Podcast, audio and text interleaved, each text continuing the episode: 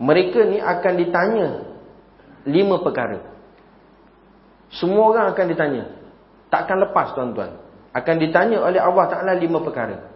Yang pertama Allah Ta'ala tanya tentang umur dia. Yang kedua Allah Ta'ala tanya tentang masa muda dia. Yang ketiga Allah Ta'ala tanya pekerjaan dia. Yang keempat Allah Ta'ala tanya tentang harta dia. Yang kelima Allah Subhanahu Wa Ta'ala tanya tentang amalan dia. Ilmu yang dia ada dia amal ataupun tidak. Ni lima perkara ni. Kata ulama akan ditanya oleh Allah Subhanahu Wa Ta'ala di akhirat nanti. Allah Ta'ala tanya tuan-tuan kita tentang umur kita. Tentang umur. Apa yang telah dilakukan sepanjang hidup atas dunia. Allah Ta'ala beri umur 60-70 tahun. Apa yang kita guna tuan-tuan masa hayat umur yang diberikan oleh Allah Ta'ala 60-70 tahun. Adakah benar-benar dalam jalan taat pada Allah Subhanahu Wa Ta'ala ataupun tidak? Ni Allah Ta'ala tanya. Bukan bagi free gitu je tuan-tuan. Bagi umur panjang itu je 60-70 tahun. Dah, tanya. Allah taklah soal. Aku bagi umur kamu sekian 85 tahun. Apa yang kamu buat? Adakah banyak amal salih ataupun banyaknya engkar kamu kepada Allah subhanahu wa ta'ala ataupun tidak? Agak-agak bila tanya yang pertama ni umur ni, kita boleh lepas tak tuan-tuan? Payah juga nak jawab. Evidence tak ada. Ha. Bukti tu, bukti dia. Malangnya lagi bila ditanya satu persatu. Kamu umur sekian-sekian, kamu telah buat sekian-sekian. Kamu umur sekian-sekian, kamu telah buat sekian-sekian. Kamu pada umur pada ketika itu, kamu lalai pada aku, kata Allah subhanahu wa ta'ala. Wah itu lagi parah tuan-tuan. Maka ini akan ditanya pada Allah. Allah Ta'ala akan tanya pada pada kita. Tentang umur. Akan ditanya oleh Allah subhanahu wa ta'ala. Maka sebab itu kita doa pada Allah biar hak umur yang Allah Taala beri ni umur ni umur yang panjang tapi dalam taat pada perintah Allah Subhanahu wa taala. Ha, Allahumma tawil a'marana fi ta'atillah. Ya Allah, panjangkan umur kami dalam taat pada perintah Allah taala. Bukan nak panjang umur tongkat dunia tuan-tuan. Nak kumpul harta dunia dan sebagainya dak. Itu lagi banyak lagi lah ditanya oleh Allah Subhanahu wa taala. Tapi biarlah umur yang panjang tapi dalam taat kepada Allah Azza wa Jalla. Kerana itu yang ditanya oleh Allah Ta'ala tentang umur. Kemudian tuan-tuan yang kedua ditanya apa? Tentang masa muda. Bagaimana cara dia menghabiskan masa muda dia? Semua orang tuan-tuan sebelum sampai pada tua dia akan masa muda dia. Sebelum sampai tua dia akan lalu masa muda. Mana boleh lompat dulu tuan-tuan terus nak pergi ke tua? Dia lompat tak ada muda. Terus tua tua. Tak ada. Nak pergi tua tu tuan-tuan. Dia akan masa lalu muda dia. Dan masa muda bagaimana Allah Ta'ala tanya nanti. Bagaimana cara dia menghabiskan masa muda dia. Kenapa Allah Ta'ala banyak-banyak perkara tanya masa muda. Kenapa tak tanya masa tua. Kerana masa muda itulah masa yang penuh cabaran. Masa muda itulah tuan-tuan masa tubuh badan kuat sehat, mata terang, kaki kuat. Tapi ramai tuan-tuan yang sebenarnya dia gunakan masa muda dia lalai daripada mengerjakan ketaatan kepada Allah Subhanahu Wa Taala.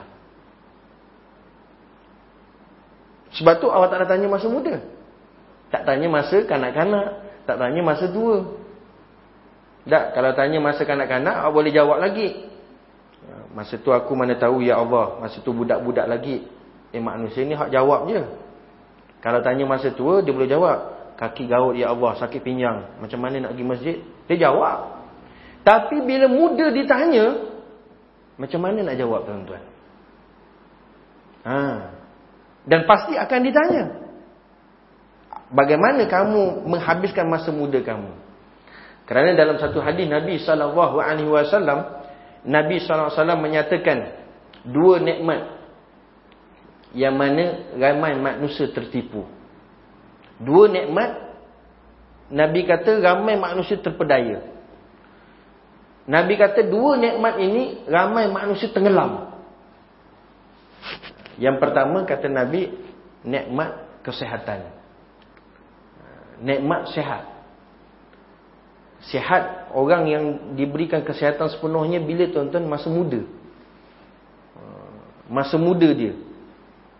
Masa tubuh badan tengah segar lagi. Ha? Mata terang. Telinga ha? orang cakap jelas dengar. Hmm. Badan sihat. Tak ada penyakit pun tak ada. Tak ada. Tapi ramai yang masa sihat dia. Dia tidak dapat untuk menggunakan menghabiskan masa sihat dia itu untuk ketaatan dia pada Allah Subhanahu wa taala. Untuk mengikut patuh ajaran sunnah Nabi sallallahu alaihi wasallam. Tuan-tuan tengok hak rempit. Rempit motor. Yang merempit tu orang tua ke orang muda? Orang muda tuan-tuan. Saya tak tahulah kalau kat sini orang tua. Tak ada Orang muda. Orang muda. Cuba dia rempit pergi masjid, kan bagus. Dia rempit pergi surau, kan bagus. Dia rempit pergi kuliah, kan bagus. Berembut-rembut. Eh, awak dah berempit ni. Lagi kuliah ni. Ha, tak apalah tuan-tuan. Tak. Dia rempit. Semua apa? Semua badannya sihat. Orang muda. Masya Allah, tabarakallah. Sayang tuan-tuan. Sebab itu dalam hadis Nabi SAW, Nabi kata apa? Ada tujuh golongan yang di hari akhirat nanti, dia akan duduk di bawah naungan aras Allah Taala, Di bawah lindungan. Kan? Sebagai lindungan yang akan diberikan lindungan oleh Allah Taala. Salah satunya, syababun. Orang muda. Yang mana hatinya ya ta'allaku. Yang sentiasa berpaut pada masjid yang sentiasa berpaut pada rumah Allah Subhanahu wa taala. Nampak? Salah satunya apa tuan-tuan? Pemuda, orang muda. Kenapa Allah Taala bagi ganjaran begitu besar? Kerana orang muda ni susah tuan-tuan. Untuk nak cenderungkan hatinya, untuk nak halakan diri dia, pemikiran dia, anggota dia untuk taat pada perintah Allah Subhanahu wa taala. Jadi kalau yang kedua ni, bila Allah Ta'ala tanya di hari akhirat nanti, masa muda, bagaimana cara menghabiskannya, ni pun agak-agak boleh lepas ke tak boleh lepas? Ha, boleh lepas ke tak boleh lepas? Tuan-tuan, ya, muda tu sekali. Muda bukan dua kali. Tapi mati pun sekali. Ha, muda memang sekali. Tak apalah Ustaz, sesekala, apa salahnya? Muda sekali. Takkan dah tua nanti baru nak rempit. Ya memang muda sekali. Tapi kalau muda tu dia tahankan hawa nafsu dia. Dia dia dapat usahakan supaya tidak terpengaruh dengan godaan tipu daya syaitan. Itu lebih berharga dan lebih mahal. Bahkan lebih manis. Bila masa tuanya. Kerana dia tidak akan menyesal nanti. Bahkan di akhirat dia tidak akan menyesal. Tak apalah Ustaz kesian dia masa muda tu biar nanti dah tua nanti menyesal pula. Rugi dulu tak merempit. Rugi dulu tak merepak. Dah, tak ada tuan-tuan. Muslimin hadirin yang dirahmati Allah Subhanahu wa taala. Sebab masa muda tu kalau orang muda dia taat pada perintah Allah, dia mengaji, belajar untuk ilmu dan sebagainya. Dia dia dia dia tidak bebas seperti mana orang muda-muda lain tuan-tuan. Allah Subhanahu Wa Taala akan beri satu kemuliaan nanti pada hari yang kemudian. Sebab apa? Dia sudah habiskan diri dia, muda dia untuk agama Allah Subhanahu Wa Taala. Bukan perkara yang mudah tuan-tuan. Sebab tu ni yang ditanya yang kedua, akhirat nanti ditanya masa muda dia bagaimana Allah bagaimana dia menghabiskan cara masa muda dia di di dunia dulu. Sebab tu yang tadi Nabi SAW kata apa? Ramai manusia tertipu dengan nikmat yang pertama, nikmat sehat nikmat sihat. Hmm. Tengok depan saya ni macam semua dah ada penyakit dah. dah. Kalau tak jantung, darah tinggi. Kalau tak darah tinggi, kencing manis. Ha, tak ada kencing manis, hak gaut. Ha, dah semua dah ada dah. Nampak? Masya Allah tabarakallah. Sayang tuan-tuan. Orang muda dia tak dapat nak gunakan manfaat untuk agama Allah Subhanahu wa taala.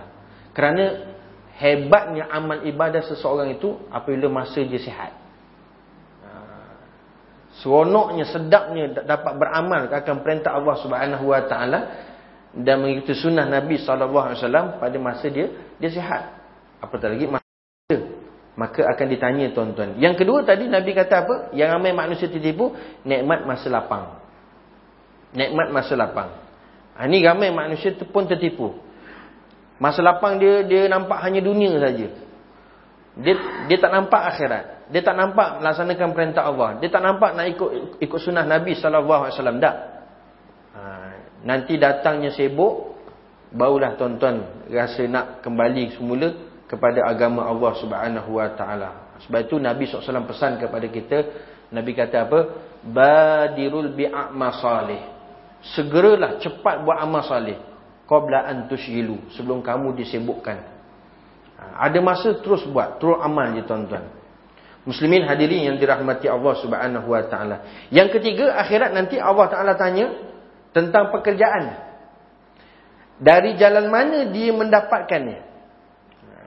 dia kerja apa yang dia buat pekerjaan dia buat tu bagaimana dia mendapatkan pekerjaan tu dan bagaimana dia menggunakan apa nama pekerjaan tu atas jalan yang baik ataupun tidak pun Allah Subhanahu Wa Taala tanya tentang pekerjaan yang keempat Allah Subhanahu Wa Taala tanya tentang harta dia ha, sebab dah kerja tadi kemudian dapat harta bagaimana dia belanjakan harta dia Kan? Banyak ke, ke tempat yang sia-sia ke, yang lara ke, ataupun banyak pada agama Allah Subhanahu Wa Taala. Dan yang kelima, Allah Taala tanya, apakah yang telah dia amalkan dari apa yang telah dia tahu. Maknanya dia ada ilmu. Allah Taala tanya, kamu amalkan tidak? Ilmu yang aku bagi. Kamu lakukan ataupun tidak? Kerana gandingan orang yang beriman itu allazina amanu wa amilus solihat. Orang yang beriman dia beramal soleh. Dia melakukan amal mengikut apa yang dia tahu. Maka kalau dia ada ilmu tapi dia tidak beramal atas dunia, maka akan ditanya oleh Allah Ta'ala. Maka kalau lima-lima perkara ni kalau kita tak jaga tuan-tuan, kita boleh menjadi orang yang menyesal nanti di akhirat. Seperti mana Allah Ta'ala menyatakan, Ya hasratan alal ibad. Sungguh menyesal bagi hamba-hamba Allah Subhanahu Wa Ta'ala. Kalau dia tak gunakan umurnya untuk taat pada perintah Allah. Kalau dia tak guna masa dia, menghabiskan masa dia untuk mengabdikan diri dia pada Allah Taala. Kalau dia tak menggunakan pekerja, pekerjaannya, pekerjaannya menuju kepada Allah Subhanahu Wa Taala. Kalau dia tak menggunakan harta dia membelanjakan pada agama Allah Subhanahu Wa Taala. Kalau dia tidak beramal dengan ilmu dia, maka ini tuan-tuan dia boleh termasuk orang yang sangat-sangat menyesal dan kecewa di hari akhirat.